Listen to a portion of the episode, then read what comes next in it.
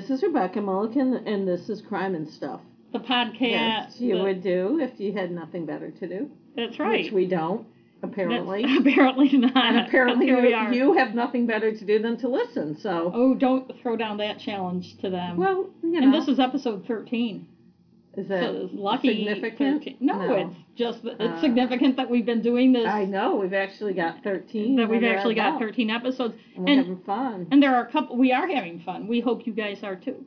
But Uh, there's a couple things we need to update, right? Well, from one thing that episodes? I totally forgot, and I was gonna say right after our episode on Jonestown, and I forgot, and then I just remembered it now, was that I got off on a tangent, which is very unlike unlike me, you. And I never mentioned that Jim Jones did not drink the Flavor Aid himself. He was found shot in the head.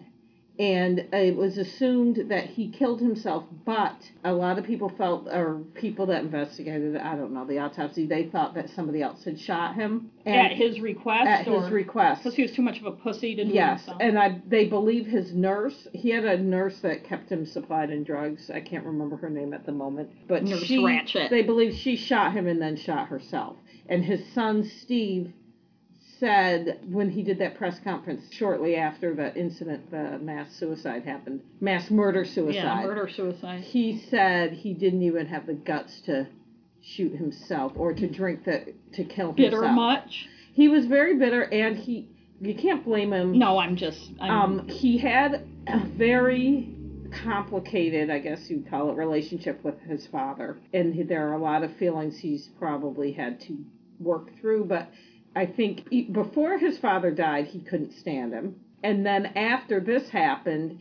I don't want to say hate, but he probably did. But to not be able to hate is such a strong word for a guy who led almost a thousand people to But kill I mean, themselves. if that, okay, first of all, his father was a fucking crazy man and treated him like shit his whole life, and was abusive in a way, not sexually abusive, but in many other ways, and abusive. He was abusive to everybody, and that he felt were his children, not just his his biological child, but everyone that he had them all call him dad, and he abused all of them, and was control freak and crazy so he just he he had a lot of hatred for him because of that and now he has to be known as the son of this person and he has to carry that with him the rest of his life he's only a few years older than us he's Right. he's But at least the last name is Jones and not, you know, Rockefeller or I know. something. and at least he's not Jim Jones Jr. like his adopted Yeah. brother but, but you can but- always change your name. So I neglected to say that during the podcast about Jonestown because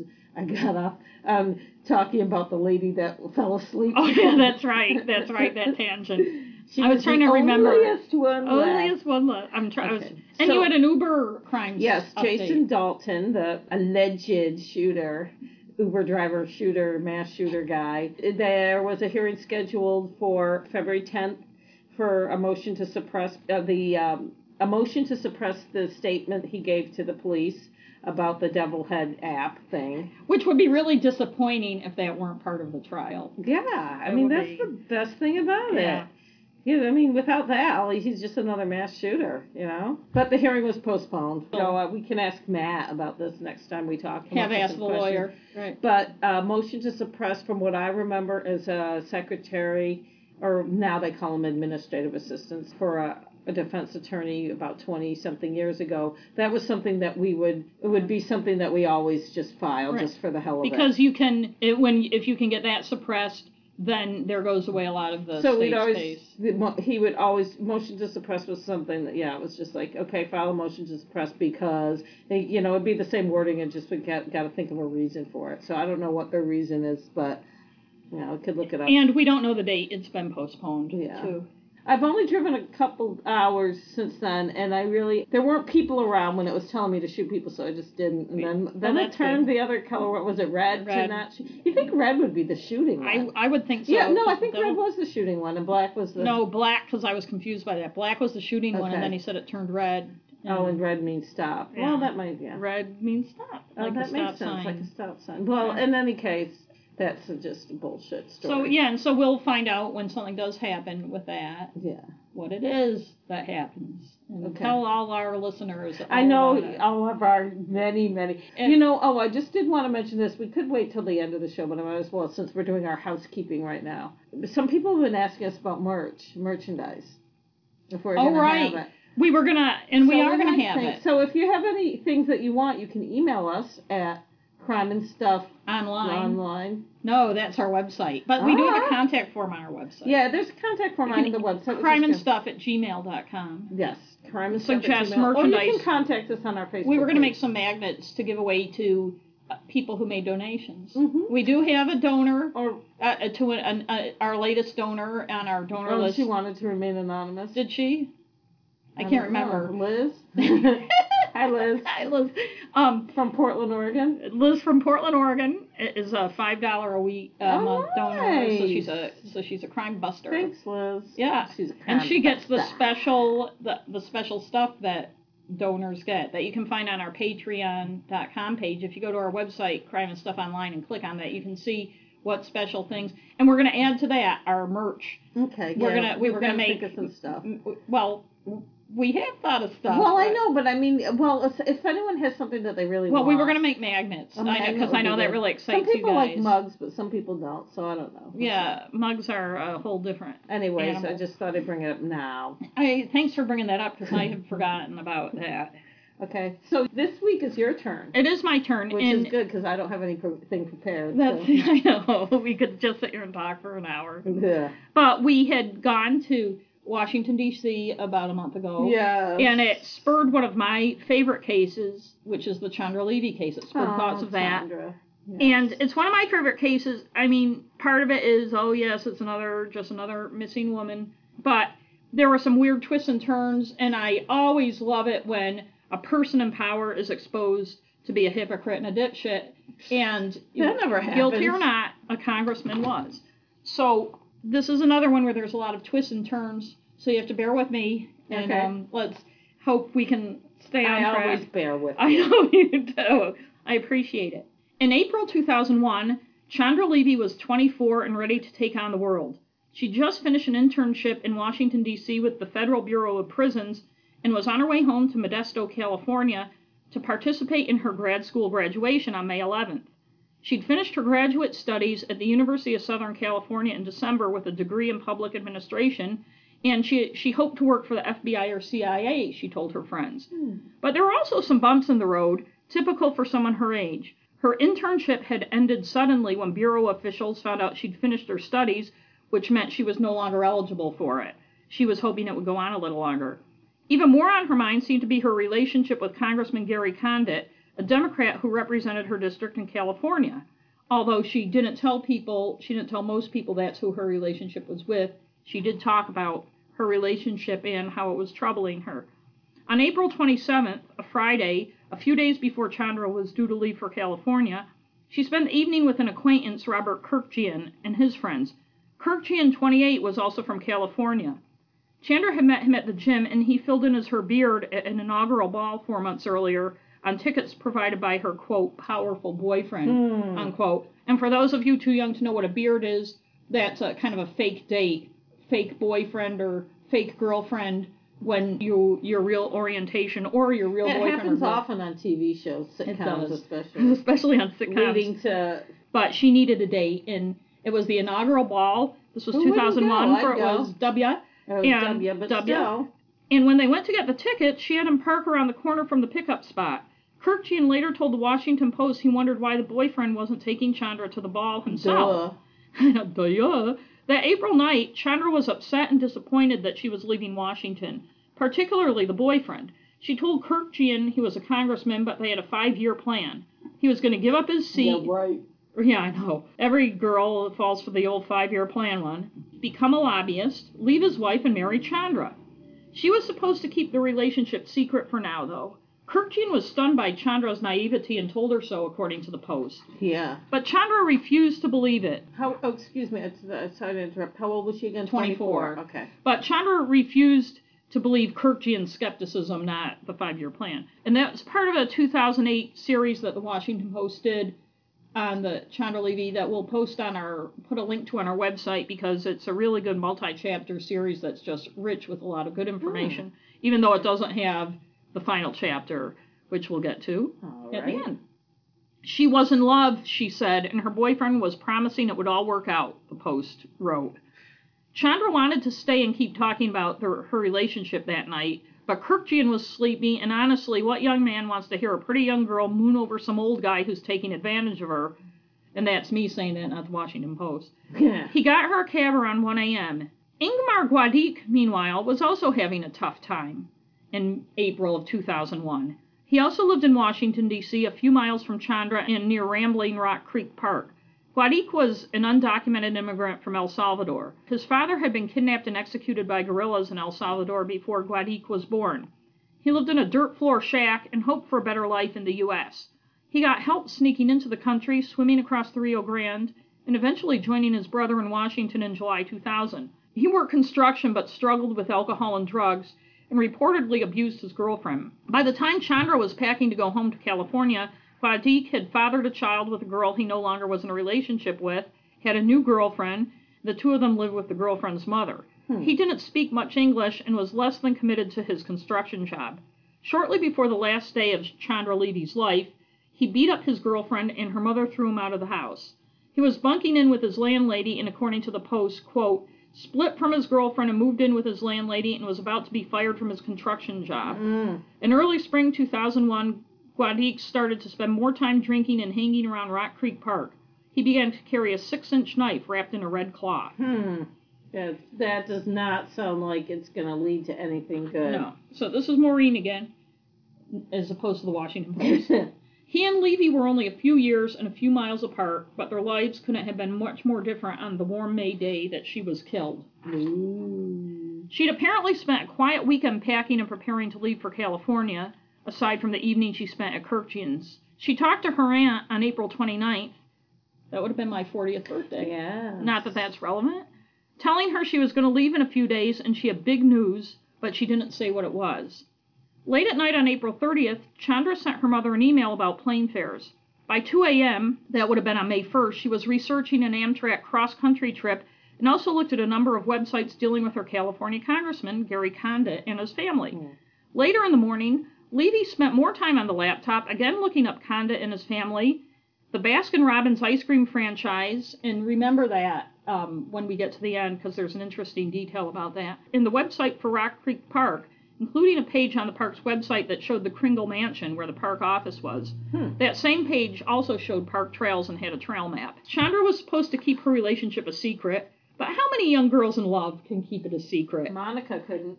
Well, funny you should mention Monica Lewinsky because Condit was one of the few Democrats who wanted Congress to pursue impeachment against Bill Clinton because of the whole Monica Lewinsky affair.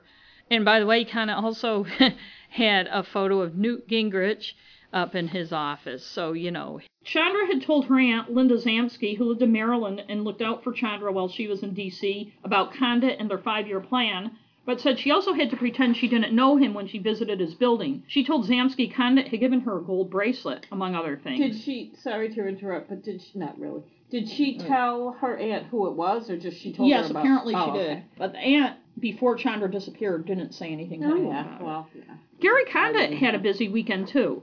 His wife Carolyn was in town for the weekend to attend a function for First Lady Laura Bush. Hmm. Condit alternated between working and dining and shopping with his wife. Chandra was due back in California early in the week. When she didn't arrive, her parents, Robert, an oncologist, and Susan, an artist, became worried. On May 6th, they called the police and made a missing person report. The last time they'd heard from her was an email about flight costs, the one at 2 a.m. on May 1st, and they expected her home well in advance of her May 11th USC grad school graduation. The Levys went through Chandra's cell phone records and found a huge amount of calls to what turned out to be Gary Condit's Yeah. office. At the time, they didn't know she was having an affair with the 15 three year old married father of two, though she'd hinted to them and others about her high powered older boyfriend. She told her mom that he looked like Harrison Ford, who she had a huge crush Yeah, on. he does I know, not. I know. And it's funny later in the Washington Post series, it says when the mom finally met him, although you'd think since he was their congressman, she'd know what he looked like. She's like, ugh, he doesn't look like Harrison Ford at all. Ugh. But maybe she'd never seen him in person. Susan Levy called Condit's home, and his wife, Carolyn, answered. She was back from D.C. at that point, and so was Gary. She put Gary on the phone, and he told Susan that he knew Chandra slightly. He'd given her career advice when Yeah, she called his office. On May 7th, Robert Levy told police that Chandra was having an affair with Condit. Police talked to Condit on May 8th, and he told them he had not spoken to Levy in about a week, and they were just friends. Mm. Meanwhile, Ingmar Guandique also had a red letter day on May 7th. He broke into a neighbor's apartment. She screamed and he fled, but she recognized him and police picked him up a short time later. He had screwdrivers, other burglary tools, and a ring that belonged to her. He was arrested, charged with burglary, and released with a May 29th court date. Back to Chandra. Police on May 9th searched Levy's apartment. Her cell phone and ID, all her bank and credit cards were still there. The only things missing, as far as her family could tell, were her keys and a ring that she wore all the time. An officer with no computer expertise tried to access the history on her laptop and did something to mess it up, Ugh. setting back police ability to mm-hmm. search the mem- memory more than a month. They would not know until June that she had looked at information about Rock Creek Park the day she disappeared. Gary Condit at the time was a guy with a secret, as we know. Yeah. A California conservative Democrat, they called themselves Blue Dog Democrats, was known for touting, quote, family values, unquote. He met Chandra when she and a friend visited his office in September 2000. He had offered to show them around Washington and took a shine to Chandra, and it wasn't long before the two were having a full blown affair. While some news outlets now, all these years later, still refer to it as a alleged affair, even Condit eventually admitted it was going on in 2001, though he didn't at first. Brad Garrett, a former FBI agent who was a lead investigator in Chandra Levy's case, and not the actor, I know. told Everybody ABC loves Raymond. and he was also great in Fargo season two. told ABC News last November that Levy, quote, led a very isolated life once she started this relationship with Gary because the only time she'd really see him were after hours. Her life basically going to work, back home, and then to Gary's house. When Aw. Chandra's parents visited her, she seemed happy, according to her father, but she had this secret friend she went out with. Her parents wouldn't learn until after her death, as we know now, that it was Condit. Police never came right out and said he was a suspect, but the expected media circus surrounded Condit. This is from a November 2016 recent ABC News report. Condit's adult son, Chad Condit, said he always knew his father was innocent. Quote, This is a guy that wouldn't kill a fly, he said. I knew he had done nothing wrong, illegally wrong, Chad Condit added. So I wasn't concerned from that standpoint. Now I was concerned politically. Here's a guy that's been in politics for 30 years almost, never charged with anything, very popular, done the right thing all along. Except for having an affair With with, a young girl. young girl. So from a political PR standpoint, it was very difficult, unquote. Susan Levy told 2020 that she met with Gary Condit shortly after her daughter's disappearance and asked him, Did you kill my daughter? Of course, he said no, she said. And we'll get to that meeting in a few minutes. But the media frenzy that surrounded Chandra Levy's disappearance angered many who said, rightly, that it was another case of an attractive young white woman being the focus of national Yeah. attention when so many others vanished with little or no notice. And they're right. They're right, yeah. But yeah. part of it had to do with how the Levys approached the case. When they saw what they were up against, they contacted the Carol Sund Carrington Memorial Reward Foundation, a nonprofit group based in their hometown of Modesto that was created after three hikers were found slain in Yosemite National Oh, Park was- in 1999. Remember that. Remember that? Yes, that was yeah. grisly. Uh, this is off on the tangent, but wasn't the guy that killed them the Corey. brother of the kid? The kid that was my name is Steven. Yes. Yes. Yes. We should do that sometime as Well, a podcast. podcasts have done it. Well, so that doesn't mean we can't, right? It's so strange. I know it was strange, but that that group was an expert at bringing the case to the media, and the Levys were schooled by them in what to do. Things that we take for granted now, years later. They held a candlelight vigil May 15th in Modesto and handed out Reese's peanut butter cups, her favorite candy, Yum. as an attention getter. They held news conferences and kept the case in the limelight. You have to remember, her father was an oncologist, Mm-hmm. and they were a well-to-do family. And I'm not saying that makes it more fair they got the attention, but they forced the attention, Yes. and they could afford to jet And also- back and forth and across. I think that people, rightly or wrongly, that are in the higher tier of society, somebody that is wealthy and that they have a certain amount of power and they have a certain amount of entitlement, they don't mind demanding the, The attention that other people they, would be They don't mind. To, yeah, they don't. to They don't have a problem And also, like I going and saying, "I want this and I want that. And I they want had- you to do this." and they had the means to find Yeah. out how to get that attention. Yes. And they also had Gary Condit. Yeah. which Well, who's a newsmaker. I mean, the Which a lot fact that of- he's involved in the the fact that he was involved with their daughter Right. brought the news people. it brought the news people, and it's also so juicy. It's one thing when some sleaze dog Mm-hmm. is accused, but when some guy who's always touting his family Yeah. values and what a high, you know, fucking high moral horse he's on. Always those guys. It's I know, it's always them. those guys. In any case, after the May 15th vigil, now Chandra had been missing for two weeks at this point, they flew to Washington, D.C. Now, this from the Washington Post. The Levys concluded that the story of their missing daughter, which had received scant notice in Washington, needed national attention from the news. The Levys visited Chandra's apartment. For two and a half hours, they met with FBI agents and D.C. police officials, including lead detective Ralph Durant and the chief of detectives Jack Barrett.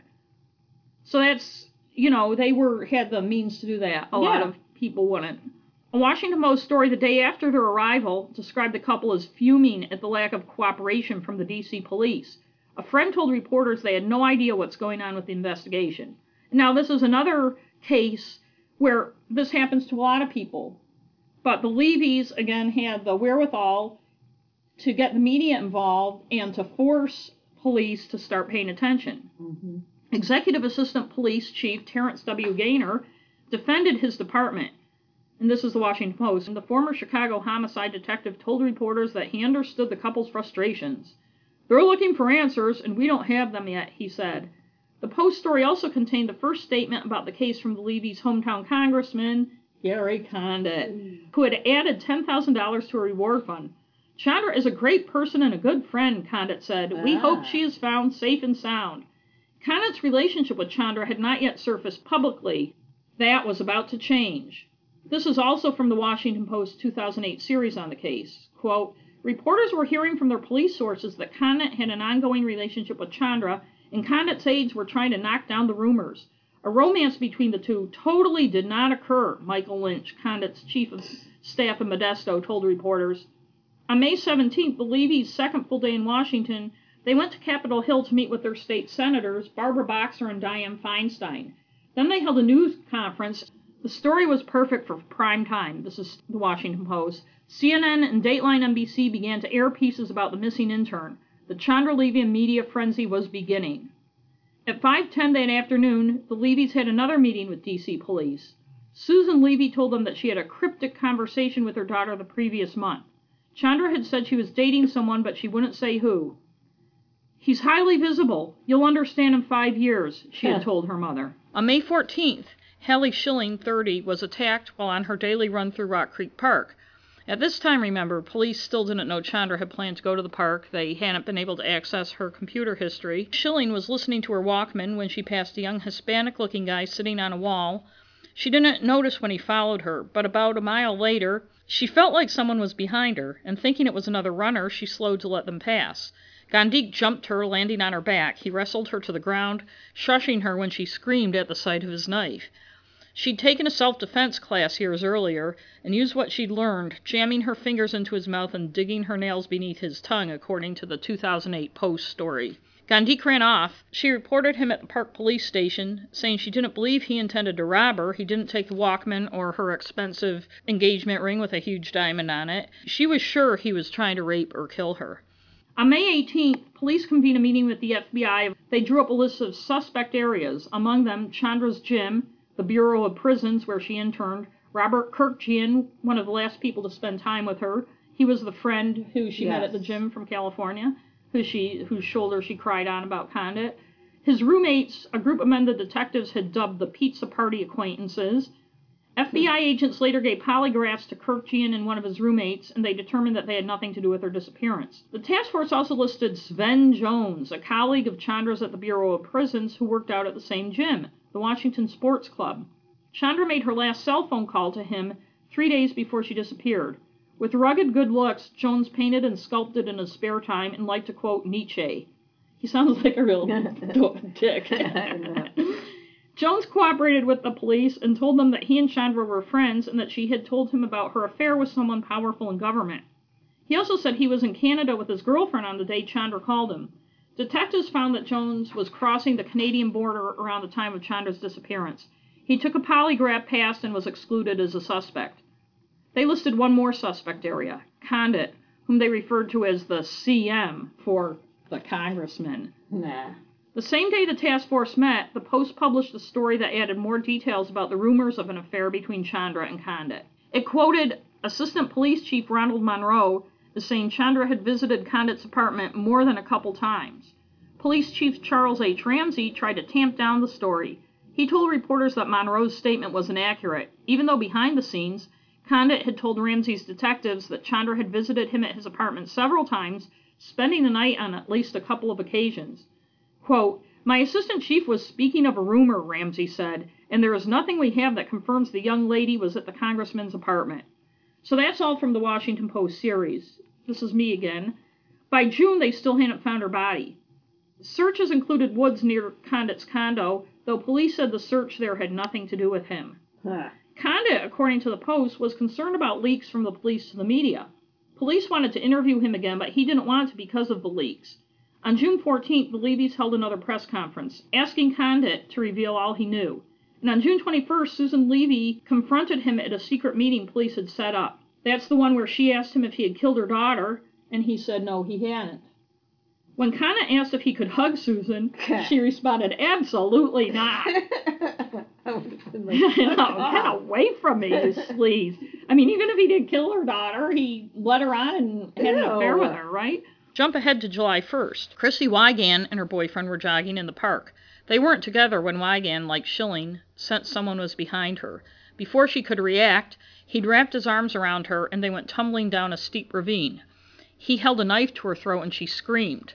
The Post writes, She couldn't believe how fast it had happened. Ten seconds earlier, she was jogging peacefully along the path. Now she was fighting for her life, terrified that she was about to be raped and killed. She stopped struggling for a few seconds, and the attacker let down his guard, relaxing his hold. Wiegand started fighting again and began to scream. The attacker fled, disappearing into the woods.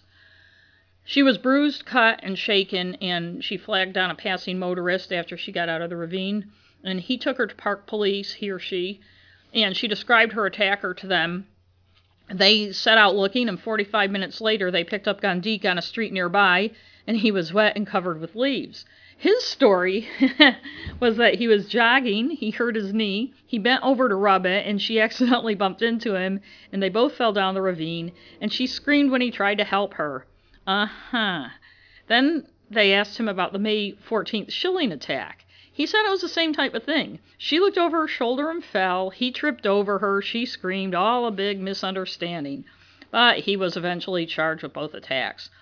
At this point, police still didn't know, and this was the 1st of July, police still didn't know the Chandra Rock Creek Park connection. More on that in a few minutes. Meanwhile, on July 2nd, a flight attendant went public with her relationship about Condit. Anne Marie Smith said they'd had an ongoing relationship for several years, including while he was seeing Chandra Levy. Another woman who had worked for him, a young woman, said she gave him a watch, a very expensive watch, and police who were following Condit, they followed him out to the suburbs where he got out of the car and threw something away and after he left, they went to see what it was, and it was a box for a very expensive watch, but nothing else. So he was kind of his own worst enemy in a lot of these things. On July 4th, he missed the 4th of July parade in Modesto for the first time in nearly 20 years. They said he had other engagements. And on July 5th, Chandra's aunt, Linda Zamsky, went public with the details of what Chandra had told her about her relationship with Condit. She said Chandra had last talked to him on April 29th, the same day she told her aunt she had big news. And on July 6th, they interviewed Condit for the third time, where he still denied they were having an affair. The problem was, police, when they searched her apartment on May 9th or 10th, found panties with semen on them, and DNA had just showed that it was Condit's. They had trouble getting a DNA match. I mean, a DNA sample from him. They finally got one through surreptitious means, and it showed that the semen belonged to Condit. And police said later that if he hadn't lied so much and, quote, was going goofy, unquote, on them all the time, maybe they would have been able to clear his name or stop bugging him so much. The media frenzy was ongoing, nonstop, all the time. Yes. Dozens of camera crews camped out in front of their house daily. There were people who were actually getting frustrated with the attention on Condit, besides Condit and his family. A woman named Karen Mosley had gone for a hike in Rock Creek Park with her dog in late May when a young man who appeared to be Hispanic exposed himself to her. She took off and told a park cop, who told her she was lucky. There was a predator attacking women in the park. This is in May. On July 20th, DC police were told about Mosley, but she said they never contacted her that summer. And the Post, in its 2008 story, says, quote, As Chandra's disappearance turned into a round-the-clock news story in mid-July, Mosley grew frustrated by the intense coverage of Condit. It was making me crazy, she recalled. The entire focus was on this guy. I kept saying to my friends, they're not focusing on the guy in the woods. Detectives in the Levy case would not pursue the information about Ingmar Guandique for another two months. And Mosley said she was finally interviewed in September, and that was more than three months after the guy had exposed himself, and by then she was unable to identify him. Now, on July 25th, police cadets finally searched Rock Creek Park, led there by the history on Chandra's laptop that showed that she may have planned to visit it that day. In August, Gary Condit granted an interview to ABC's Connie Chung. It was the last public interview he'd do for more than 15 years. In the interview, watched by 24 million people, I think including this one, me, I, I remember. I watched it. I would think it would have been something I would have watched. Right. It, but yeah. Condit said he did not harm or kill Chandra and that he had nothing to do with her disappearance. When asked if he had a sexual relationship with Chandra Levy, Gary Condit repeatedly refused to answer. Quote, I've been married for 34 years, he said. I've not been a perfect man and I've made my share of mistakes, but out of respect for my family and out of a specific request from the Levy family, I think it's best that I not get into those details about Chandra Levy. Gary Condit said he was not in love with Chandra and was not leaving his wife. Quote, I only knew Chandra Levy for five months, he said. And in that five months period, we never had a discussion about a future, about children, about marriage. Gary Condit said when he was questioned by police, he answered every question truthfully. Quote, I worked with the law enforcement people in every step, provided them information in every interview, and gave up a lot of my civil liberties to make sure that they had all the information that they needed, he said.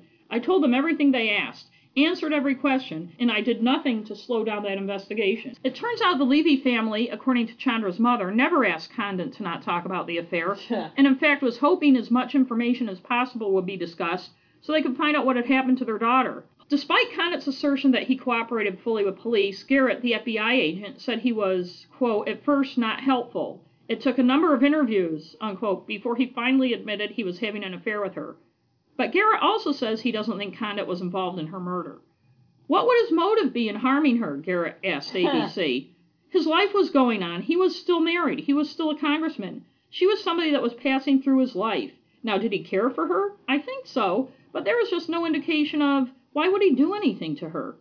Garrett said the congressman had called Levy's phone at her apartment after she disappeared, and if you listen to him, it sounds like he was looking for her, Garrett said, and cared enough about her that he'd really like to know what happened.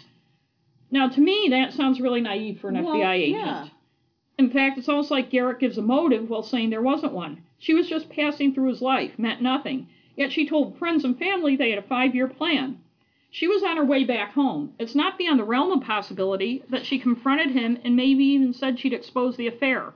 That's been plenty of motive for murder before. Well, it would ruin his whole career. I know. Especially his image as a Yeah. family man. He'd never lost an election at all in his political Ah. career. Leaving messages on our machine, too, sounds like he's looking for oldest trick in the book. Mm. And I'm surprised Garrett would think that's I all know. All the, I know. All those I mean, wife killers. doesn't he watch? They always do doesn't that. he watch 48 Hours in Dateline? I know. They're sake? always doing that. I know. So that just feels really naive. I mean, I'm not saying that that's proof Condit did anything. No, I'm just saying. and I'm not it's saying a, that weird thing Garrett's for him to say. right. I'm not saying Garrett's wrong when he says he doesn't think Condit was involved, but I think it's odd for him to give that up As as, reason, proof yeah. when Oh, well, he called. I know. for. No shit. They always do that. Something else happened in August of 2001. A jailhouse snitch told police that Ingmar Guandique told him he'd killed Levy. Mm-hmm. In July, he pleaded guilty to two attacks in the park. On September 11th, 2001, the Levys were set to go on Oprah. What happened then? Yeah, I'm yeah. Wait till you wait till you hear what happened. the Levys were set to go on Oprah to talk about their daughter. Chad Condit was set to go on The View to defend his dad. That all changed, of course. Any documentary about this case shows the Twin Towers on fire. We don't have video, so you'll just have to imagine it. The Levy's Condit, the entire case went the way of what we used to call the union leader, we used to call it the Danville monkey, because in the summer of 2001 in New Hampshire, the pet monkey had disappeared. And it was had disappeared for a couple weeks, and on September 11th, and it was a big, big story because that's the kind of stories we did. Shark attacks were a big story. They were, but we too. didn't have any of those in Yeah, New New Hampshire. Hampshire. Well, you the Merrimack River was not shark Beach, friendly. yeah. A crew from Good Morning America was actually on its way to Danville to do a story on the Danville monkey when the Twin Towers, when the whole September Poor 11th thing monkey. happened. Did they ever find the monkey? Nobody ever thought about the monkey again. And that's why we used to call stories that seemed big before 9 11 at the Union Leader, we used to call them the Danville monkey because it was so big. 9 11 happened, rightfully so, and nobody ever thought about the monkey. Nobody ever wrote about the monkey. Nobody ever looked for the monkey. And that was kind of what happened to the Levy's Yeah, and Gary sucks and Chandra Levy. them. But not totally. The information from the jailhouse snitch slowly made its way to police, and on September 21st, the U.S. Attorney and D.C. police questioned him. This is the Washington Post 2008 account of that meeting. And I know I'm relying a lot on the Washington Post, but they've done a really thorough job of covering this case, and I want to give them the credit. And It's fine. Guandique was shown a picture of Chandra. He said the only place he had ever seen her was on television. That contradicted what a former Park police detective later told the Washington Post. Joe Green, You mean Joe Green? I think of that commercial with the little Yeah. kid, the Joe, commercial. Yeah, we're, yeah, we're old people. We are so old. Joe Green, who interrogated Guandique on July 2nd, said at the time he showed Chandra's picture to Guandique in the Salvador and said he had seen her in the park. Green was present at the meeting in the U.S. Attorney's Office. To this day, and this was 2008, Green does not remember that meeting or whether he passed on to D.C. police or prosecutors the information he said he got from Guandique. I should have said something, Green Duh. would later comment. Uh, So they have a guy who's been arrested for attacking two women in Rock Creek Park, pretty violently attacking them. They both they have a, con- a possible connection to Chandra Levy, even though they haven't found her body and don't really know what happened to her, but they don't pursue it. Nobody thinks it has anything to do with her. In October, police interviewed the informant. At the time of the 2008 Post series, they were withholding his name to protect him, and the in the later case against Guandique, which we'll get to, says the jailhouse informant prosecutors hung the 2010 case on was Armando Morales, but he talked to Guandique in 2006, so this must have been a different jailhouse snitch. This one told police that Guandique told him he killed Levy and that Condit had paid him $25,000 to do it. hmm. He said Condit pulled up next to him on the street, asked him if he'd do it, gave him her photo and the location where he'd find her. He got drunk and took drugs to prepare himself for the attack, went to the park, saw her jogging, jumped her, stabbed her, and carried her body deep into the woods, dug a grave, and buried her in it. Some of that story will be eerily familiar when her body's found. He said he left the knife in her body and sent the $25,000 to his family in El Salvador. So this is a jailhouse snitch telling police what Ingmar Guandique allegedly told them. Interesting. Lot and that was right. That was This was summer of two or the fall of 2001. Okay. right. So- Law enforcement involved in the case all considered the part about Condit ridiculous, according to the Post account. But they still wondered if Guandique was involved. After all, he had brutally attacked two women in the park around the same time Levy had disappeared. Die! I wonder if it's him. In November, they gave the informant a polygraph, and he reportedly showed deception when asked if Guandique Mm. told him he stabbed Levy, and if he told him Condit had given him $25,000 to do it. The fact he spoke little English didn't help. Uh, yeah, it's like how can you even I know, I know. what the results are when the person can't? And also, Right. uh, In know. February 2002, they polygraphed Guandique. His answers to questions about killing Levy were inconclusive, but they didn't show deception, it was determined. Shortly after that, he was sentenced for the attacks on Hallie Schilling and Chrissy Wiegand, the two women attacked in Rock Creek Park in the summer of 2001. Here again is the Washington Post account. A court ordered report noted Guandique had a wide range of behavioral, alcohol, and drug problems. When I'm about to commit an offense, I tell myself to go ahead and do it. But afterwards, I feel bad about it, Guandique said through a translator in the report. I feel good when I see some, and that's a court report. I feel good when I see someone alone and carrying something of value on their person because it makes it easy for me to take it from them. Mm-hmm. Then it crosses my mind that after doing it so many times, I will eventually get caught. Sometimes I cannot control myself when I see someone alone in a secluded area with something of value. The prosecutor, Christina Ament, told the judge that Guandique was a cooperative defendant. She said that he spoke to prosecutors and police about the Chandra Levy case as part of his plea agreement, and that he passed a polygraph exam that asked if he knew anything about her disappearance. Ament said Guandique cleared his name by taking the polygraph. In other words, I know, I know, it's bullshit. And polygraphs, I think, are bullshit anyway. They're bullshit, but also I can understand them as a technique right to, to- get to- information. to get or to yeah to manipulate somebody kind of into telling you the truth. But I can't see relying on them as To as clear a measure. someone's name. Yeah, I mean that's But ridiculous. D.C. Superior Court Judge Noel Anketell Kramer said, in other words, there's no suggestion that he is involved in the Chandra Levy case. There is no suggestion at this point now that he is involved, Ament, the prosecutor said, and his polygraph went a long way in diffusing that suggestion. That's ridiculous. Now, you have to remember, at this point, Chandra Levy's body hasn't been found. They had later that summer of 2001 searched Rock Creek Park after Yes, they got into her computer and saw that she, remember. but they didn't find anything. The judge said she never believed that Guandique had anything to do with Chandra's disappearance.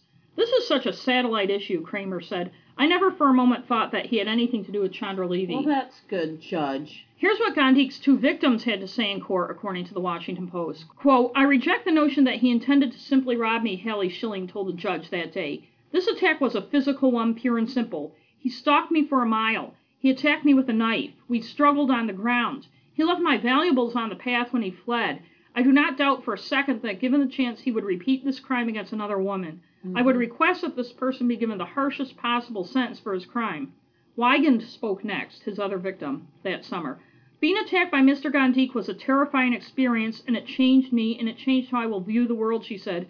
I completely agree that given the opportunity, Mr. Guandique will attack another woman. In May 2002, a year after Chandra disappeared, her remains were found down a ravine in Rock Creek Park by a man walking his dog. Robert Palmer liked to collect animal bones and other things found in the woods, and when he saw her skull, he Why?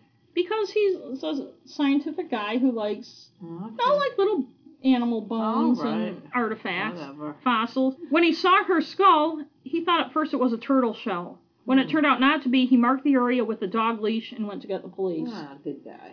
U.S. Park Police Sergeant Dennis Bozak, the first guy on the scene, took one look and thought, Ingmar Guandique has been here, the Post reported in 2008. Quote, the crime scene, tucked away between the Western Ridge Trail and Broad Branch Road, was eerily similar to the site along Beach Drive where Christy Wiegand was attacked a year earlier. Found scattered at the scene in about a 10 yard radius near the base of a tree down a steep ravine, besides the remains, which were now bones, obviously, were a Red Arrow sports bra, a pair of Victoria's Secret panties, a pair of Pro Spirit black stretch pants that were turned inside out with each leg knotted, a dirty gray Hmm. t shirt, size small, also turned inside out, and printed on it were red letters property of USC Athletics. Also at the scene was a cassette player, a Walkman, Hmm. which we all had back then, and a white Reebok jogging shoe. All her bones weren't found, just some of them. Yeah, well, critters probably. Well, you'll hear more. okay. The medical examiner found no evidence of bullets, stab marks, or skull fractures on the bones that they'd found. He couldn't determine whether she was strangled, but said the hyoid bone in her neck had been damaged, according to the Post. And that often happens when people are strangled. hmm Okay. Still, the case was now officially a homicide. Police searched for a week, including using cadaver dogs, and found more small bones and teeth, a sock, and a lipstick case with lipstick intact. Once they were done, the Levy's private investigators searched. In less than two hours, they found what turned out to be Chandra's left tibia, about 25 yards from where Palmer had first found her skull. You may wonder why all this wasn't found by the squad of police cadets who searched the park for her a year before. The deputy police chief even said after the remains were found, quote, we were just a tad above the body, unquote. Mm-hmm, yeah. Well, Assistant Police Chief Arthur Broadbent, who had been in charge of the search the summer before, cited the difficult terrain as part of the reason the remains weren't found. Um, this is Rock Creek Park in the middle of Washington, Mhm. D.C. It's not It's not friggin' the main mile woods. wilderness I know. and Maine wo- And also, wah wah. You know, the guy with his dog found the. I mean, I know he wasn't looking. Well, it turned out that the original searchers the summer before were told to search 100 yards off every road and trail. Broadbent, once they got to the scene, decided that they were only going to search 100 yards off every road. So they didn't search off the trails, and Chandra's body was found, or her, her remains were found off a trail.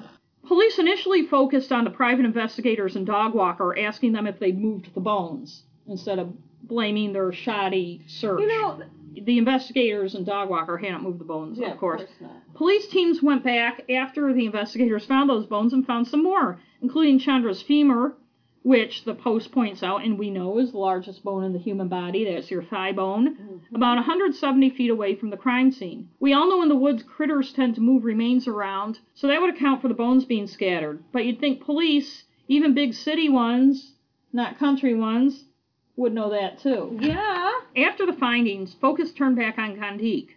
Attempts to now interview his family, friends, and associates were difficult. Many of them only spoke Spanish.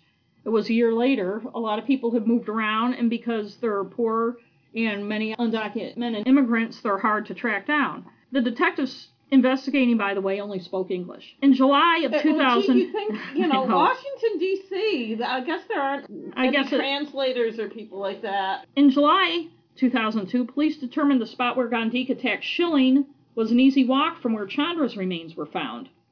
In August, police finally got around to interviewing the woman who'd been Guandique's girlfriend at the time of Chandra Levy's disappearance and the woman's mother, as well as their neighbors. They were told he drank, he'd been violent toward his girlfriend, and he'd been kicked out of his apartment in late April 2001, shortly before Levy disappeared. They decided they needed to look at Guandique's belongings for clues, but now, more than a year after he'd been arrested for the two other attacks, no one knew where they were. Alicia Poteet, around this time, was appointed as a new prosecutor in the case. She assigned two bilingual detectives, and things began to move a little more quickly. No. Yeah, I know. Duh. The Washington Post was getting busy too. In October 2002, when the Post found no police had interviewed Guandique's former landlady, the Post did it. She told the Post she'd seen Guandique with facial injuries in late April, early May 2001, and he told her they came from a fight with his girlfriend, who the Post described as waifish, Hmm. which means tiny and frail. Yeah. She also said, the landlady, that Guandique didn't go to work the day Levy disappeared. She said he'd left his belongings in a stairwell in two garbage bags, including the t shirt and pants he wore all the time, Ugh. but she'd had maintenance men throw them out. It turned out later the guy who was supposed to throw them out was Juan the Pig Escobar, an acquaintance of Guandique. Hmm. He'd still had the belongings the first time police interviewed him a while before. In the investigation, I think, of the attacks in the park. But by the second time they got to him, when the focus turned more toward Guandique, he'd thrown them away. In 2006, so this is 2002 now, and things are kind of stumbling along. Guandique's in jail for the two attacks, and he was sentenced to 10 years, so he's away, and they're stumbling through the investigation. In 2006, another jailhouse snitch, five time convicted felon Armando Morales, said Guandique told him he killed Levy because he thought she had money in a fanny pack he said she was wearing.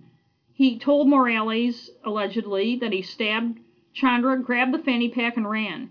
He made the point to Morales, though, Morales said, that he hadn't raped her. He was on his way to federal prison, and he was afraid his prison mates wouldn't treat him well if they thought he'd raped Chandra Levy. Hmm. In 2009, after police pursued this information and investigated more, Guandique was finally charged with Levy's murder, and he was convicted and sentenced to 66 years in prison in 2010, with Morales' testimony being the prime evidence against him. As the Washington Post reported last year, they had no forensic evidence, eyewitnesses, or murder weapon. Instead, they built a circumstantial case largely on the testimony of the two female joggers, with Morales as their key witness. Hmm. So in late 2012, attorneys for Guandique asked for a new trial, arguing that Morales had lied when he testified at trial that he had never previously cooperated with law enforcement authorities as an informant. It turned out Morales was a frequent informant of police, they knew him well, and Guandique's conviction was overturned in 2015, and a second trial was scheduled for just last October. In July, in preparation for the trial, attorneys for Guandique told the press that two women told police in 2001 that Condit enjoyed rough bondage sex, and that the two women were going to be deposed in preparation for the trial. Quote, aggressive sex involving bondage is not an entirely safe activity, and Mr. Condit would have had a powerful motive to dispose of Miss Levy's remains. In her tights that had been tied in knots, if she died during sexual activity with Mr. Condit, Guandique's attorneys wrote in the filing. Hmm. But Assistant U.S. Attorney Deborah Sines said in court that Condit's sexual activity had nothing to do with Levy's death, and attorney's revelation was a sensational and salacious attempt to taint the jury pool. Mhm. Now, I just want to add that the attorneys weren't making that up. That was in the FBI interview files for, of these two women who had had affairs with Condit in 2001, and it was just something that was never really pursued. So he did. So he did like apparently. Uh, according to these two women, Okay. who these attorneys were preparing to depose Okay. in preparation for So bits of the trial okay. that was going to happen in October. But also in July, Susan Levy got a Facebook message. The person sending the message, who turned out to be a minor actress on House of Cards and some other shows, Babs Proler, said she had taped Morales saying he lied about Guandique confessing to him. Levy, who had concerns and probably still does about Proler's motives, told her to go to the U.S. Attorney and the DC Police with the information. Proler had befriended Morales at the apartment complex where they both lived. They met when he carried her dog Buddy through the revolving doors when Buddy was afraid to go through them. And she thought he was a dog lover. Morales was living under an assumed name put at the apartment complex by prosecutors as he waited to testify against Guandique in his upcoming retrial. Gee, nice. Morales had testified in 2010, if you remember, that Guandique told him in 2006 that he killed Levy but didn't rape her. And he said she was wearing a fanny pack. Guandique assumed there'd be money in it, and so he attacked her and took off with the pack. Morales ID'd Guandique at the time because he went by the nickname Chucky, the killer doll from the movie Child's Yeah. Play, and even Did had he it look ta- like him? No, he Oh. he was a skinny guy with black hair, Okay. so he did not have freckles and a red bowl cut. And but he even had Chucky tattooed on his back. But it was Yeah. easy to ID him because he had spelled it wrong, Chacky with an A. Guandique, of course, Well, had actually, always he didn't spell it wrong. The tattoo, the tattoo artist, artist yeah. did. Maybe he couldn't understand Guandique's Yeah, Salvadoran accent. tacky. I know. Guandique, of course, had always maintained to authorities and anyone who had listened that he was innocent. Well, Not everybody is. who doesn't? Proler, whose real name is B.T. Maria Brandel, became alarmed when Morales started offering to violently attack her ex-husband for her, who she'd had some issues with. She began to record their conversations in case something happened to her or her ex, Mm. as protection. She said that over the course of three days, quote, he told her his life story and that he was the key witness in a murder case, something he wasn't supposed to be telling anyone. Mm. And he eventually told her, she says, that he lied when he said Guandique confessed to him. She turned over all the recordings to authorities, and they almost immediately dropped the charges against Guandique, saying they couldn't prosecute beyond a reasonable doubt. And he was the second Snitch. jailhouse snitch Right. in 2006. But there was one apparently. There was a snitch who hasn't been named in, In late 2001, 2001, yes. early 2002, who said Guandique told him that Condit paid him $25,000 to stab her, and They who didn't who didn't Okay. speak English but also didn't pass the polygraph, and Guandique did, and so they just dismissed that snitch. I think snitches are a fairly common thing. That- I'm sure they're common. That's one our question for Matt Yeah. actually. So back to the recordings of Morales. Some of the recordings have been made public, and you may have heard them on um, various TV shows, including him bragging about killing gang rivals, making weapons, planning to harm people who wronged him. None of what's been made public has him re- retracting his statement that Guandique confessed to him. Prosecutors have never said publicly what about the recordings or what other reasons they may have had to drop the charges against Guandique so fast.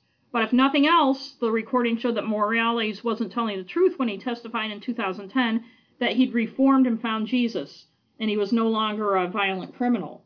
So his credibility would be shit in the new trial, and because of all the police screw ups early in the investigation, there was nothing else to link Guandique to the crime. The fact that he seemed a likely suspect just wasn't enough to convict him on.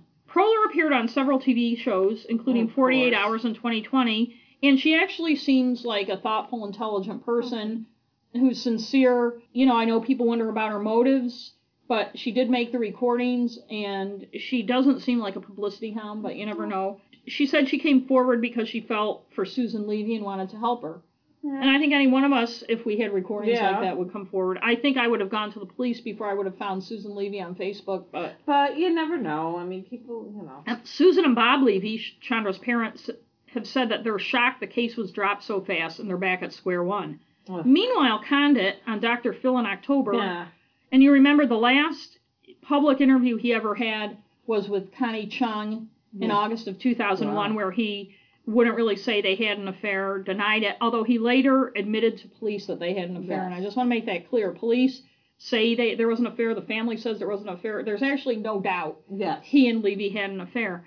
He lost his next election or withdrew. I'm not sure, but he now he got he was no longer yeah, involved in politics. I think he did run and lost, And lost. but I might be wrong. But on Dr. Phil, the just this past October, he denied he and Levy ever had an affair, despite the come wealth of evidence Gary. and even his eventual admission to police in 2001 that they had. Condit said she may have been in his condo once or twice. Oh. Police had found her DNA there. And you know, then there was also that pesky semen on her underpants that matched his DNA. So, uh, he said he was being set up and it was scary and there were things going on that were beyond his control. He also, coincidentally, before this interview with Dr. Phil, had come out with a book with help from a co author. It was called Actual Malice, a true crime political thriller. So that may be why he broke his silence. As we authors know, you got to get out there and get the publicity you and get your face out there. Come on, come on. He said he didn't want to write the book, but his kids urged him to, his adult children urged him to, to get his side of the story out there. In a weird possible coincidence that I've never seen explored, I searched the internet for this because it really intrigued me. I've seen mention that since he left political office in 2002, for a time he owned a couple Baskin Robbins ice cream stores in Arizona. Hmm. One of the searches on Levy's computer the morning she disappeared right. was for Baskin Robbins. Yes. I'm not calling. Yeah, but I remember something about Baskin Robbins back then too. I know, and I couldn't find anything. Now, everything about her case that happened, that unfolded that summer, obviously isn't on the internet. It was in the infancy Yeah. of newspapers, as we know, Yeah, they were very slow. they were to very slow to embrace it, and when they did, they didn't put everything But on. I seem to remember that he, that was one of the things they reported about Baskin Robbins, and that he had owned some franchises. Right, and since he left political office, he owned a couple at a point in Arizona, and I'm not saying that there's any conspiracy or No, there's maybe- any evidence of it, but I think it's a weird coincidence that Yeah. there was a search on her, and it could have been part of her search. She was obviously doing a little cyber stalking that day, Yes. looking up him, But looking up. maybe maybe when they talked about their five year plan, they talked about well, you know, we can. yeah, I can buy you a basket, You can run a basket yeah. Robbins for me, I mean- and you know every girl's Who dream. loves doesn't love ice cream? I did, you know, they had the. Uh, and I don't know because I haven't had Baskin Robbins in Oh, years, but they had the best outrageous. chocolate chip because it was full of little do tiny they chocolate still chips. sell? Do they just There sell? must still be Baskin Robbins around. But in any case, Hmm. I don't want Condit to have the last word, so I'll give it to Susan Levy. Okay. She said in a statement to ABC News regarding the October Condit interview that he is leaving out the evidence that leaks him to her daughter. Mhm. Quote, Chandra was secretive about her relationship with Condit, Susan Levy said. Chandra shared that her man, as she called him, was high profile, and it was best for them not to be seen together. This man told her not to carry her identification when they went out. For me, that was a red flag. And if you remember, she didn't have her ID with her when she went running. Maybe it was When she went to Rock Creek Park. was having an affair with. We all want our truth, she told People magazine last July. I want to make sure we find out the truth. My husband and I hope that justice is found for our family. And you can't really blame her for hoping that. You know, Guandique seems to me the most likely. I think it's probably him. I don't think Gary Condit did it. Okay, he might have had rough sex and stuff like that, but not that I'm. I don't. Not into that stuff and whatever. But rough it sex. seems like when you when you are, you don't meet in the woods and do it well, with your. okay, but here's my theory then. If, and I'm saying Guandique seems the most likely Yes. suspect, the reason the charges were dropped was not because they don't think he did Yes, it. I know. But yes. that they can't prove. They can't prove it, this, They can't prove he did it, and you don't want him found, as we've talked to Matt. Nichols, asked a lawyer before. You don't want him found not guilty, and then all of a sudden, at some point, something comes up that proves he's the guy who did it. You can't try him again. But, and I'm not saying Condit did it, but a plausible theory was he was at her apartment. They had, let's say, they either had rough sex, or more likely, she's going back to California. She thinks there's this five year plan. She's bummed that she's going back, and she brings the whole thing up, and they have a fight, and he kills her. Or it's not beyond the realm of possibility he had somebody else kill Yes. her. Then he dumps her, or has somebody else dump her in Rock Creek Park. Although, once you get more than one person involved, it's hard to keep a secret. And and it's not even beyond the realm of possibility if that totally hypothetical thing happened that he went on her laptop later that morning and did searches to make it Yeah, look, yeah. oh, I'm going to dump her in Rock Creek Park. Here, let's search for Rock Creek Park. Although What's her history? Searching for Gary Condit and his family. So I'll so I'll look at some of that because everybody apparently, except for that stupid DC cop, knows how to search a computer Although, history. just to argue that, I- why, why can't I think Just what to I play the devil's advocate. I'll just play devil's advocate about that theory. The reason Devil's I think app advocate. devil's devil's app. My my Uber app. Oh, just a minute. I gotta go out and drive now. It's telling me I gotta go. I'm sorry. Yeah. We shouldn't make light of that. No. I'm sorry. No, we shouldn't. People we can't die. help it, but this is supposed to be a com- and we are listed under comedy. So. And the only reason, why don't we There go on a total tangent? There Because a there's no true crime category. No, there isn't. So what are we gonna be? We can't be news and politics because, because, we're not. come News- on, Come on. you know. Whatever. so what else are we going to list ourselves under? Religion. So, anyways, let me go back to the reason I think that the Gary Condit theory, that the theory you just proposed, is Bullshit. yes.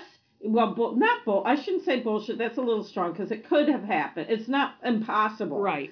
But I'm thinking for okay. First of all, this whole rough sex thing. I'm not saying that they didn't have it, but I'm saying when people engage in that kind, it's kind of like a role play. Um, safe you- words. Well, also you set it up. We're gonna. It's kind of almost like a whole thing where you're setting. You set the tone. You set the. Right. You set the uh, stage for it, and you're doing this, and you're dressed like that. You don't.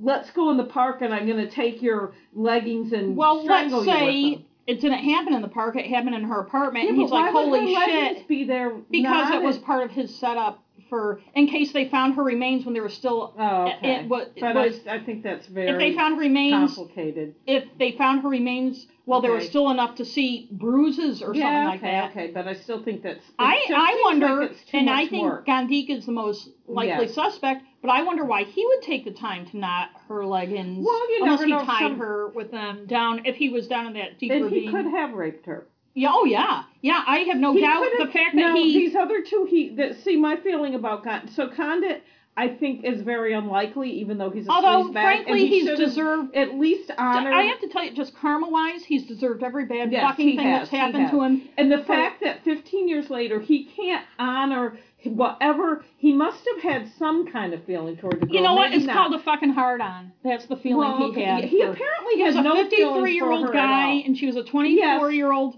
naive, pretty girl, I mean, even, and he just wanted to fuck her. Even yes, Not to be, not to sound cynical, I know, but, but after 15 years, you can't even admit. no, because he's still married and has an image to. Fuck him. He's never gonna fucking Gary Condit. You are never going to serve the public again. Even though Mr. Appalachian Trail got reelected, even he got re.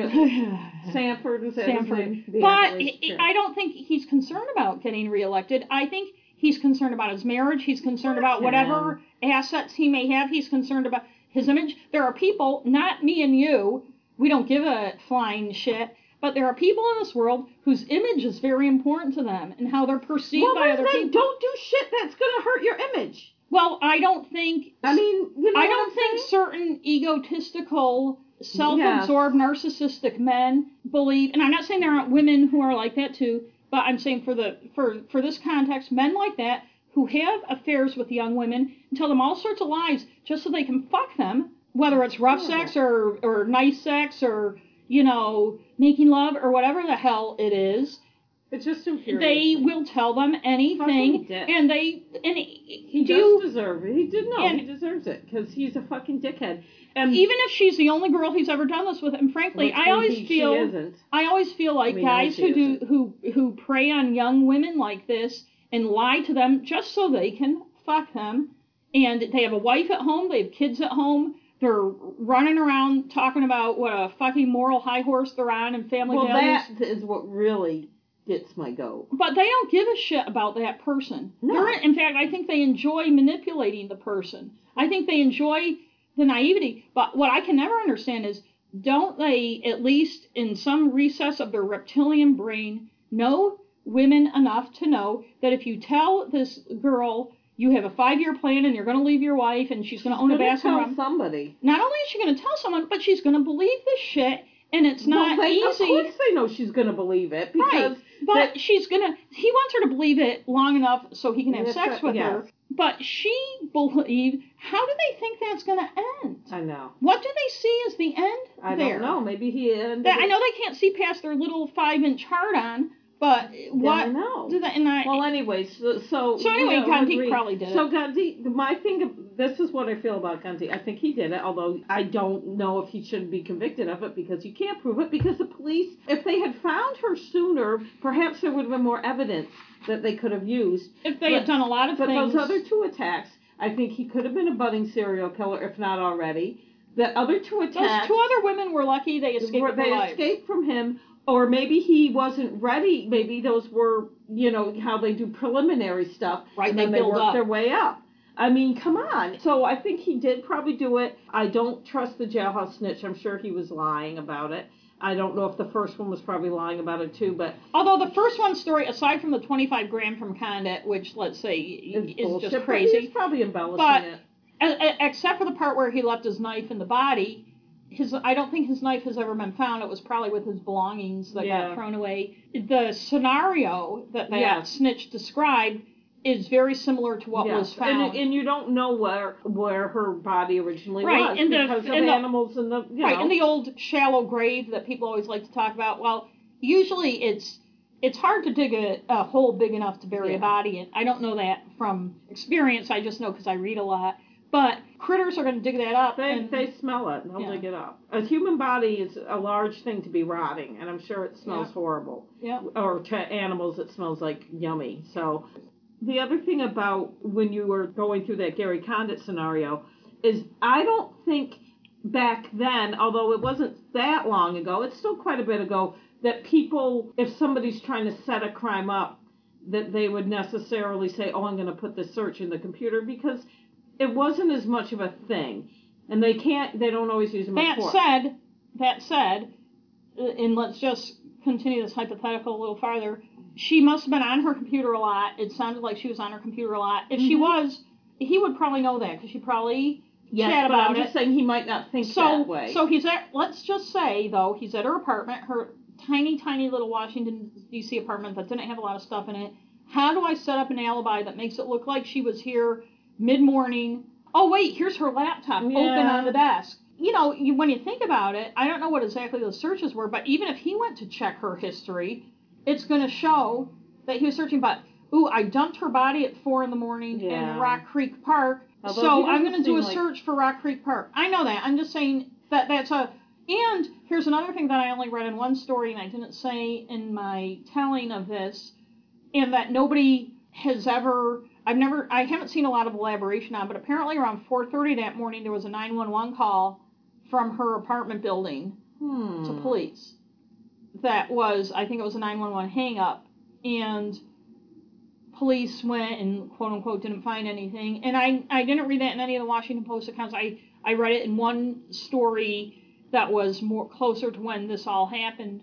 And it's just an interesting tidbit. So it just but it could adds to that yeah. hypothetical that if he did something overnight, if he was there, he told his wife Carolyn, who was in town, that he was working at the office. You know, those congressmen, they're Yeah. working all, all the time. Some of them even, like Bruce Poliquin, Sleeps in their office. yeah, from Maine, Which he probably does. sleeps in his office. It's cheaper. I'm just saying that that's a way. Yes. Well, she was still alive at 10:30 in the morning because here Yes. she is searching. Yes. She emailed her mom at 2:30 a.m.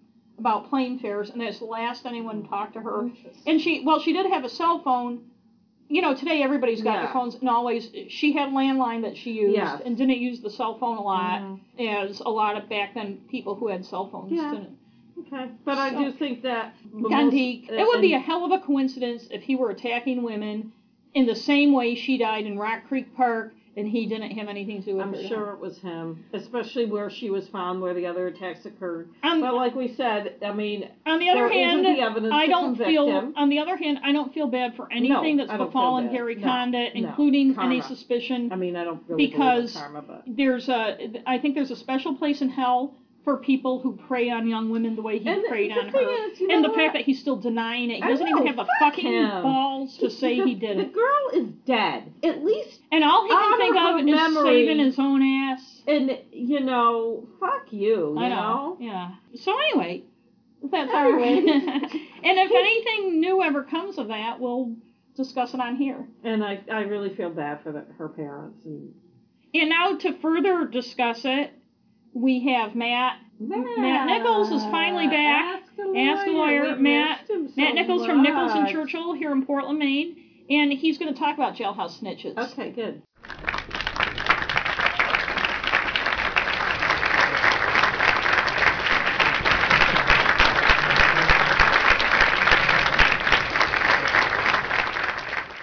Hi, Matt. Hi, how are you, ladies? Ah, it's great to see you again. Good to see you. So, our question for you tonight has to do with the case we were talking about on our show, the Chandra Levy case, in which a man was convicted largely on jailhouse snitch testimony in 2010, and he was granted a new trial in 2015 when it turned out the prosecution had lied when they said they hadn't used him for snitch testimony in the past.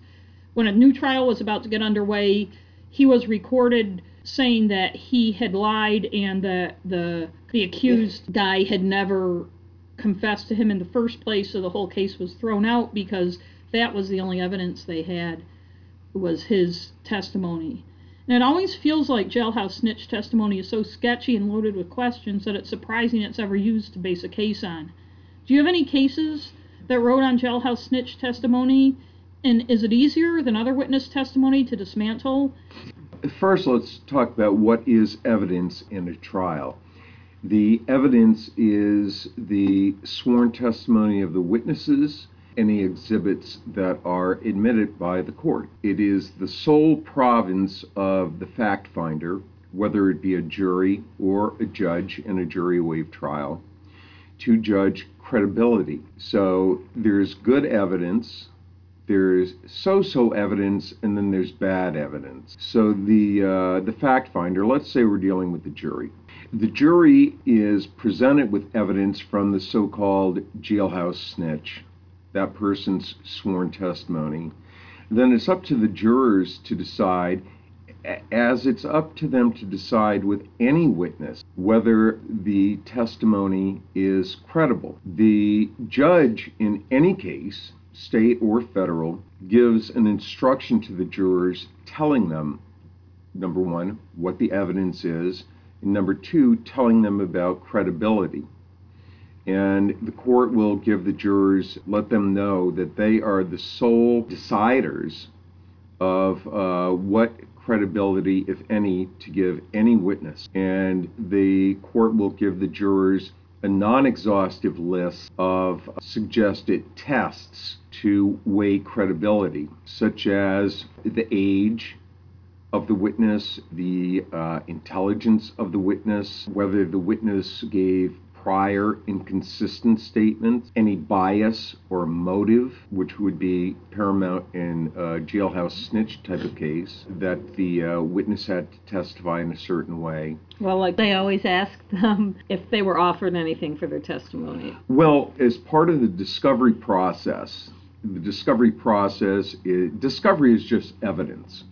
And the uh, state is required to provide the defense with all discovery in the case. And that includes evidence, any evidence that may cause a reasonable doubt, may raise a reasonable doubt about the defendant's guilt. That will always, and this is well decided law, that will always include any incentives or inducements for witnesses to testify a certain way. And it would also include any prior inconsistent statements the person gave. Promises of leniency or deals that a uh, jailhouse snitch or any other witness was uh, provided by the state has to be disclosed to the defense. So I think in the Chandra Levy case, what you're talking about is definitely what we call Brady material, Brady versus Maryland, that requires the state, the prosecution,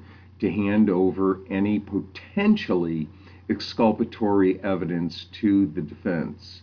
That would obviously include someone who has previously acted as a quote unquote jailhouse Yeah, snitch. like he's a career jailhouse snitch. Yeah, um, and and the inducements the person was given in exchange for their testimony. Now, I was surprised that after they threw it out the first time and declared there'd be a new trial, that the prosecution was going ahead with him as again the you know the one thing the case was based on because you would think what what happened the first time would have hurt his credibility enough. Well, my question is is it worth it? I know you you're on the other side in the courtroom, but do you think it's worth the risk to have a jailhouse snitch as a witness? It would be the same factors would go into weighing, taken from a Mhm. prosecutor's point of view, the same factors would go uh, into your calculus for the value of a quote unquote jailhouse snitch as it would with any other witness. There are biases, agendas, inducements, motives uh, that may come up with any witness. Of course, the best, best witness the state could have is the person who has no connection to the case, no axe to grind, no inducements, and quite frankly, the jury sees as someone who is just doing his or her civic duty by testifying and is missing a day of work just like they are, to come in and provide credible testimony. Of course, the jailhouse snitch, where you have the inducements, certainly that can throw you the the it's the same calculus, but that is a big factor in that calculation is uh, would always be inducements that the person received for providing testimony. And my, I have a, a related question. Why isn't it when somebody confesses to somebody else and they testify, why isn't that considered hearsay? I know State- that's a totally different question. No, Sorry. no. Statements by the accused are admissible no matter Okay. what. Oh, okay. Oh, I don't okay. know that. Oh. So if oh, so if a jailhouse snitch said, "Hey, I was cellmates with his last cellmate, and that cellmate told me that he said blah blah blah," then that would be hearsay. Right. Yeah, okay. Right. If the person testifying says, "Hey, I was cellmates with X, and X told me Mm-hmm. Yes. that the accused said something," sure, that's hearsay. Okay. You got to get sense. X on the stand. Okay, well, thanks. Thank you. We'll see you next week. See ya.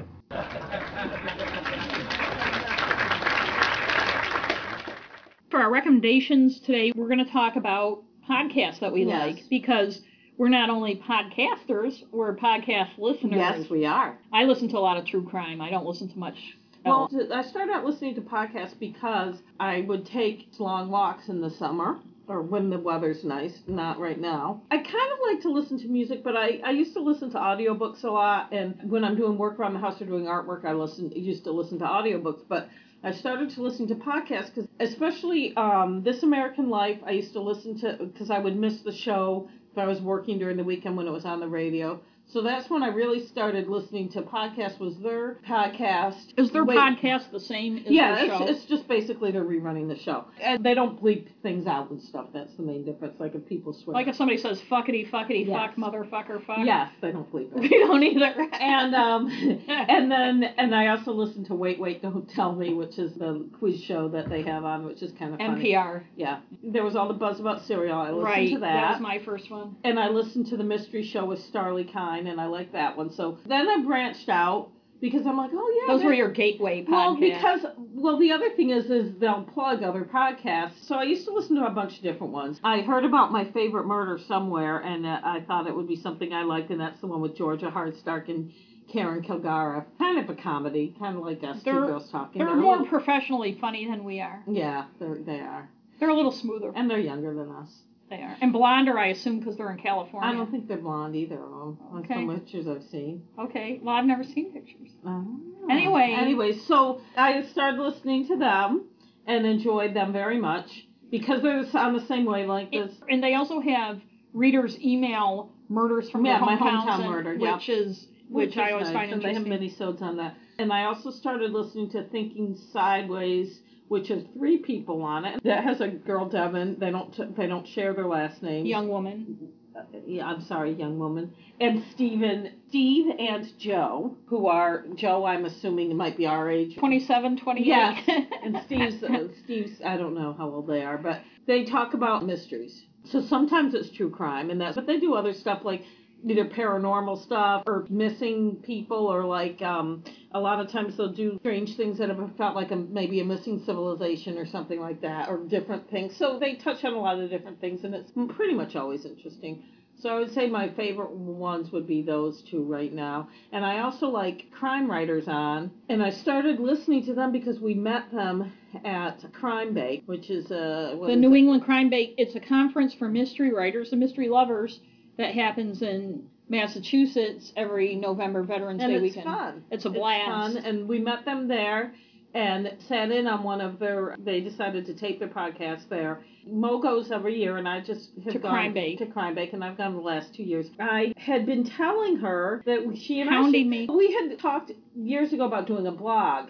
Got we never had the the, time. You, Mo worked a lot. We weren't together as much because you lived. I lived close. in my house. Yeah, and you had a job. I had a job and lived in my house. So, but then when I started listening to podcasts, I was like, we could do a podcast. We like to talk. and I didn't disagree with that, but She one just of didn't have one of my time. hesitations, I didn't have time. And we you haven't lived really listened to many podcasts. we lived 90 minutes away. I had Mhm. listened to Serial, We had both listened to Serial. but I which- liked listening to music in my car, like the same songs over and over and over again, because that's how I roll. But one of my biggest things, I don't know how extensively we ever talked about it, but at the time I was city editor of a newspaper, Yes. and you can't sit there on the air and say motherfucker, motherfucker. I think this guy's a guilty murderer or anything like that yeah, when you're city editor of a newspaper. that's true. Now that I I say whatever the hell I want. I know you do, and now I do too. Not that I didn't say whatever I wanted no, but I understand. when I was you a have to, newspaper editor, But you you have a different responsibility. But I didn't say pub- it. Public. but I didn't yeah. say it publicly. And it, probably the fact that I did say whatever I wanted is one reason I'm no longer a newspaper editor. Yeah, well. But hey, this is a lot more fun. So now I got off track. So my favorite podcasts, the But- three that are on my feed. But you were talking, you were talking about before we got on that fun tangent about what a loser I am. The, is that at Crime Bake, the Crime Writers on people not only taped their podcast on the Saturday, it's a Friday, Saturday, Sunday, and they interviewed me by the way, Oh, that's right. because I'm a mystery writer. yes, she was a So I got my first taste of being on the air, Yeah. and they they were very very nice and Very gracious, nice and told me I did a good job, which fed my Her hugely inflated ego. massive ego, as my former coworkers would tell you. I have. But the next day they also did a panel about how easy and fun it is to do your own podcast. And you're hitting me. You're like poking me through the whole 90 minute panel saying, see, see, see, we It can do is, and it is. I'll tell you, it is pretty much fun because we both like to talk. We do like, you may not know that about us. Yes. But so anyway, so We you were going to talk about what your favorite podcasts were. Oh yeah, now I can't your remember. three favorite, you were starting well, I to lo- the three that are on my feed all the time is my favorite Murder and Thinking Sideways and Crime Writers on. I still listen to This American Life, and I think when I start walking a lot again, I'll be listening a lot more. But You're going to start walking a lot. in the summer, that's I usually do. But I'm, not just, going to do hey, it no, I'm just asking. I'm just asking. I'm, I'm just, I just didn't realize that was part of your plan for the summer. That's what I do every Okay. summer. What the fuck? I'm no, I, I didn't mean to go off on a. What you It was don't just an innocent question. No, I don't walk. at all. I'm, I'm picturing us day. walking together. I don't like to walk with people. Okay. Well, I have my won't. own pace. Okay. I need to be alone. That's my alone time. I walk. I listen to my podcast. I zone Well, maybe out, I'll do it too by myself. and maybe we'll see and we'll each see other. each other, and I'll pretend I don't know you. I don't talk to people. I don't- do meet a lot of cats. I don't cats. like talking to people. For some reason, I And meet lots dogs. of I meet cats lots of on my dogs. yes on my walks. Anyway, well, I- So what do you like? Well, I came to podcasts later than you. Yes. Is you know I did listen to Serial, and really enjoyed it. The first season I I, liked the second season too. I don't listen to did. that, but that was the only podcast. And once in a while, you you made me like if we were driving somewhere in the car, listen Yes. to to- like the mystery show. I yeah the mystery one. show that one about she where the woman saw the picture of Britney Spears Yes, holding book, her book. holding her book, so she had to find out whether Britney Spears read her book as an author. That And what me. she thought of it. I was intrigued by the Crime Writers on panel and by being a guest on their podcast at Crime Bake. So it just seemed like the stars and, and were I want to say, Crime Writers On is a podcast where they review they started as a crime a on serial- serial. It was kind of like talking about about serial. about serial. and now they've branched out and they talk about different podcasts, but they talk about books and crime. right, and they're very they're, they're, like much reviewing. smoother. They review stuff. they're It's- much smoother than we are, and there's Yeah. there's actually four people: Rebecca Lavoie, who's a New Hampshire public radio Mhm. reporter; Kevin Flynn, who used to be on TV in New Hampshire, and I'm And sorry, I want to say he was on Channel Nine. And they're married, and he's written Is several. there any other channel in New Hampshire? There was another oh, small Oh, one that okay. shut down. They they come up and they sh- shut down. But he and Rebecca have actually written some true crime books too that are pretty good. Yes. And they also have Laura Bricker, who also wrote a true crime book, Lies, Lies, More Lies. I think I'm sorry if I got the name of that wrong. And Toby Ball, who's a mystery writer who writes thrillers, Yeah. historical thrillers, I think. And they talk about other. They talk about podcasts. Yeah, they like review stuff. Rebecca lots of times interviews somebody Yes. and they are fun to listen to. They have great rapport. Two of my favorite podcasts uh, were tips from their show. Oh, They also talk about TV series yeah, and stuff. A lot of stuff, stuff. Yeah. I don't watch. But two of my favorite ones, Breakdown, which is I in know, and I Atlanta. to that right, yet. it's the Atlanta Journal Constitution, and it's had two seasons, and both of them were excellent. And I love the narrator, and you can tell he's a newspaper reporter by the way he talks. Season one was about a guy whose duplex burned down, and he was convicted several years ago. The woman in the other half of the duplex died, and he was convicted of her murder. And there were a lot of things, including this happened in Georgia, the woeful criminal defense system they had, and it was basically the breakdown of the justice system was and his criminal defense lawyer actually for years and years and years tried to get somebody to take up the guy's appeal and it was a really interesting story and it Justin Chapman. his name was Justin Chapman, thank you. You know, it was where they told one story over the whole season. Oh. The second the second season was the guy who was convicted of leaving his 2-year-old in I think 48 hours or Dateline just did a episode. yeah, and they they totally different They- slant. yeah. Yeah, I liked podcasts much better. In another one, accused by the Cincinnati Enquirer about a 1978 murder of a young woman who was just graduating from college. They've never solved that crime. And another one where the story arc was the whole season of the podcast was Missing and Murdered, which was by the Canadian broadcast system about a young woman in British Columbia who was killed. And it was the same thing where the the story went over the entire season, and it went into a lot of how there are so many Indigenous women in Canada who are missing much a higher percentage than any other group in Canada, and how it's approached in a lot of the history of what the Indigenous people in Canada have gone through, and that was really good. So those three track a story through the whole season, but the one I'm obsessed with now, and I think I've listened to all 45 episodes. There may be two or three episodes I haven't listened to. Is Case Files, and it's an Australian podcast, and so I love the guy's accent, although sometimes I can't understand. I I sound like a moron, but I can't understand what he's saying. Each one is an individual story, although there's some like the Yorkshire Ripper that was three episodes. Some of them are as short as half an hour or less, some of them are more than an hour. A lot of them are crimes that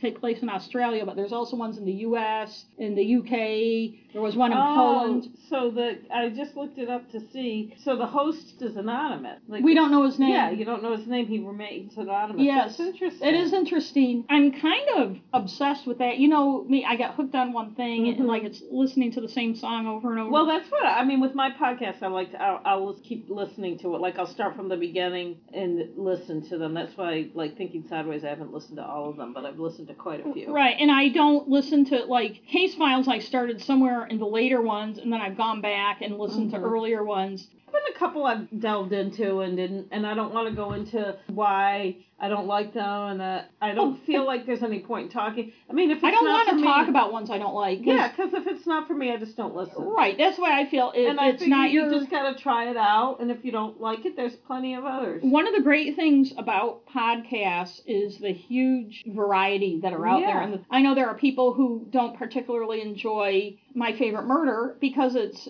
not unlike us, two women talking and going off on tangents and stuff. But that's one of the things I like about it. I feel like. I'm sitting and at that's the their. thing when I when I was reading the. And by the way, we're not trying to be like them. We're No, we're just not at all. ourselves. Some of the reviews they just don't get that show because they're like, it's just two women See, I can't it's see like that's, that's the, the point. show. That's the, the point. point. of the show. That's why I people can't see- either love it, people and I feel really the same. like it. I feel the same thing about Amazon book reviews and that type of thing. If you really hate something, I'm not sure why you would go and trash it. And I've been lucky enough, and I know this is almost throwing a challenge out there, that my books on Amazon have been really nicely reviewed, and I appreciate and I understand that. constructive criticism, but you would do that if you really think it's good. Like if I think something's a piece of crap, that I'm reading, I'm not going to bother to go say this is a piece of crap. Right. Basically, I'm just going to stop reading. Yeah. Right. I mean, and just, uh, but you know, it's funny because I read other people's. If you like our show, or even if you don't like it, please review it.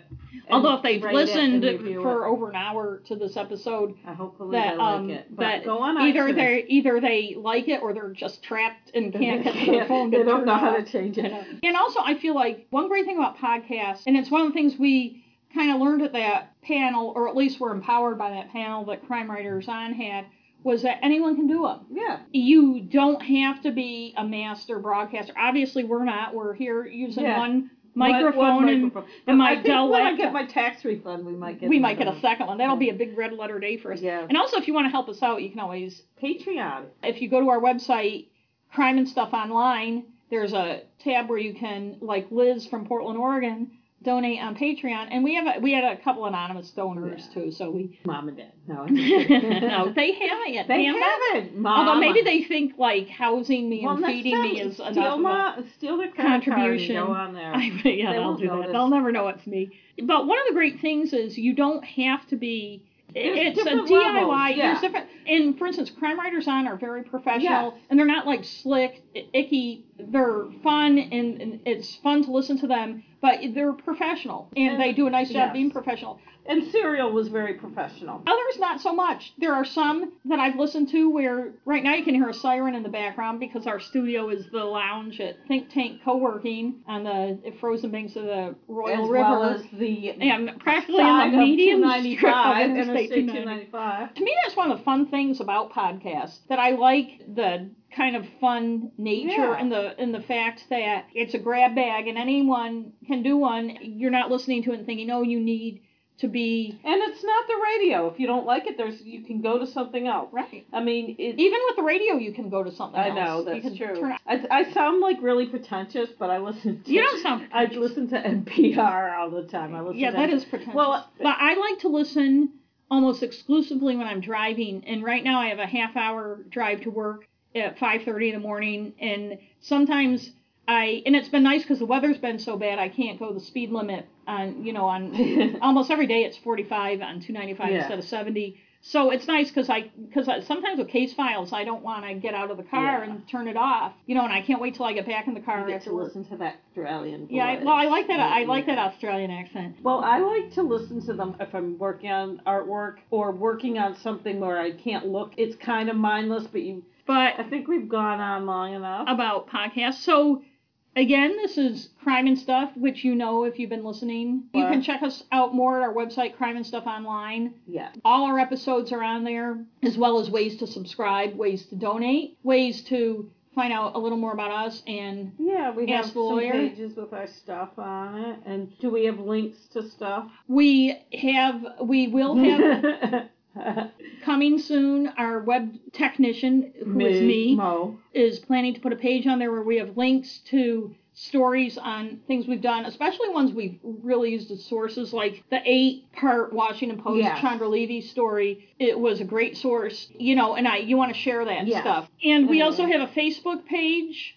Yeah. Crime and Stuff. Crime and stuff. We tweet at Crime and Stuff, Sisters at Crime and Stuff. Oh, that's right. yes. And we, what else do we have? Is that? Gmail, well, Oh, and we have a about Gmail, address, crimeandstuff at gmail.com. And we're happy to hear from people. If we get some nice emails or other contacts, we'll, we'll Or read them on the air. criticism. And again, if you want to help us out, you can donate $2 a month or $5 a month. on Patreon. Would really, you don't have to, and you can find that link on our website. but it doesn't cost anything to rate and review. No, and you can rate and, And review us on iTunes. on the charts keeps us going up, so more people on will iTunes.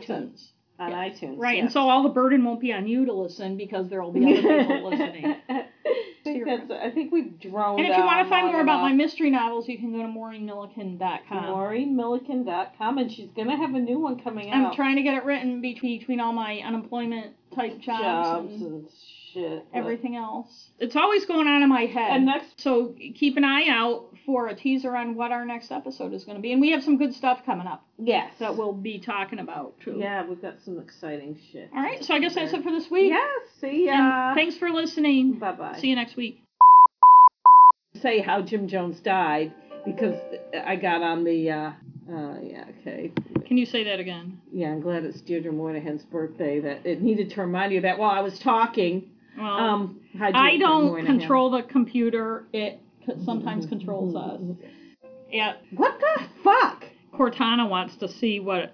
Can you God, I fucking hate that. thing No, off? it won't turn off. It won't turn off. Why does it keep telling you stuff? Ah, It, it- it's also ah. told me to shoot people.